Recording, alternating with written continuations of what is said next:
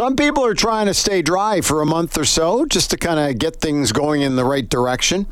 But there's so many factors and just kind of getting yourself in a corrected manner in the month of January. How about sleep? Important. What about mood? Savings. Everybody's concerned about that. Those are all benefits in taking on a dry January, according to some experts. And one of those people is joining us right now. Dr. Peter Selby is a researcher, Center for Addiction and Mental Health. And we welcome you to our show. Hello, Peter. Hello there. Thanks for having me. No problem. So, this is a tough month for a lot of people, and, and there's a few things I just mentioned sleep, mood, savings, that kind of thing. What are we finding? I know we do a lot of research on the month of January and how it affects people, but what, what are you finding, Peter? Well, I think, you know, we this is the time for everybody makes a resolution whether it's going to, you know, be more physically fit, eat diet, uh, eat healthy, you know, save money, quit drinking or reduce drinking, quit smoking. So a lot of time for when people make commitments to changing behaviors. And just the three things that you said, each one of them is affected by the consumption of alcohol. Alcohol is really bad for your sleep, for example. So if you're really trying to get better sleep, then you know because alcohol affects the REM sleep, it may knock you out, Right. but you really, it's like getting a hit on the head. You're not really sleeping, you're just getting knocked out. So if you want to improve your sleep and quality of sleep in the long term, drink less. It, it, it sounds so simple, but for some people, it's, it's really a tough thing. And then, of course, mood changes go along with that, too, right? Absolutely. Alcohol in the short term makes you feel great, but in the long term, it's a depressant. In fact, when we look at heavy drinkers, if you who have come in with depression and you simply detoxify them, almost 80 to 90 percent their mood will have improved within a week. So you don't need to add an antidepressant. It was the alcohol causing Yeah. the mood to go down, right? So you know, it's it's it's sort of figuring out what is is alcohol doing more to you than for you. And then, what about savings? People worry a lot about their cash flow and that kind of thing. Is that also something to be taken into consideration? I- mean, yeah. Look, I mean, even if you let's say you you buy a drink for five bucks and you have two standard drinks, and that is fifty bucks, in, you know, in in in five days. Like that's a lot of money that goes. Uh, you know, seventy bucks a week if you drink two drinks a, a day. Um, and of course, if you go out and have a cocktail, it can be anywhere from you know thirteen dollars to twenty dollars. So eh, alcohol is expensive.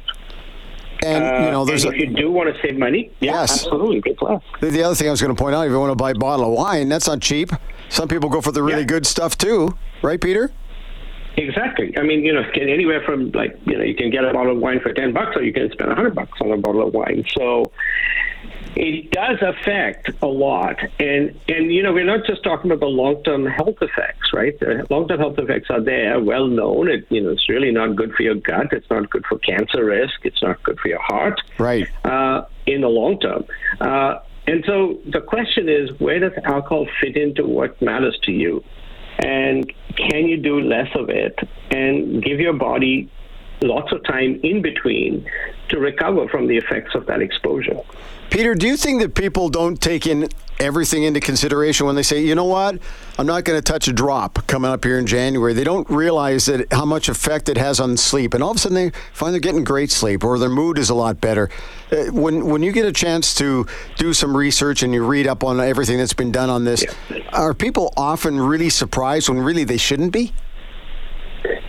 Well, I think you know the message. Look, if you think about what is promoted, is alcohol's great, you know, except don't drink and drive. Other than that, Yeah. the imagery that comes on, it's fun, it's great.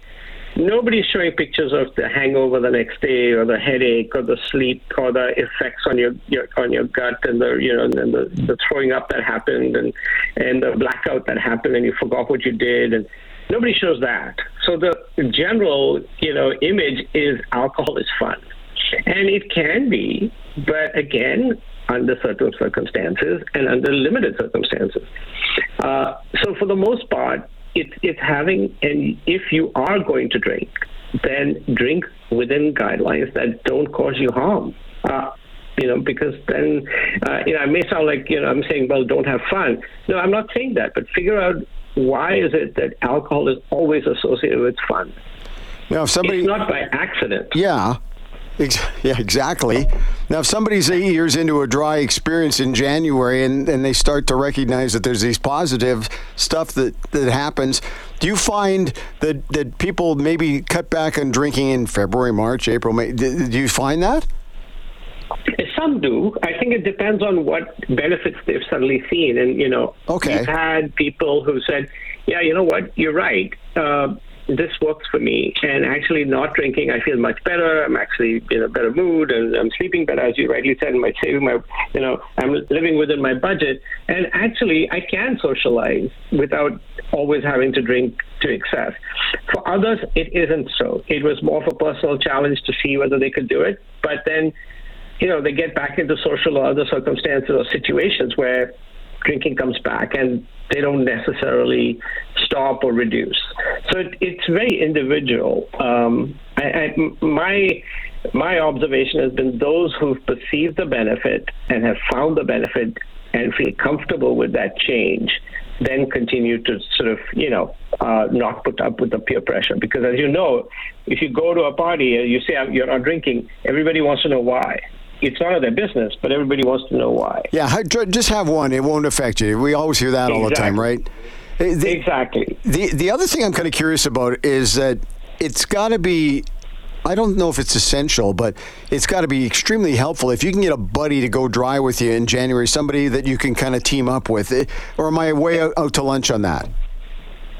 No, absolutely. I think if you live with people who you know who who who who drink, then and they're drinking and you're watching them drink, it's like trying to go on a diet and people around you are eating donuts and you love donuts, right? It's, yeah. it's going to be hard. So having support and social support around it certainly does go a long way to help. And of course, somebody who who you know you feel you can you know help you when you're having a tough time uh, to support you if if you're struggling that much, you know.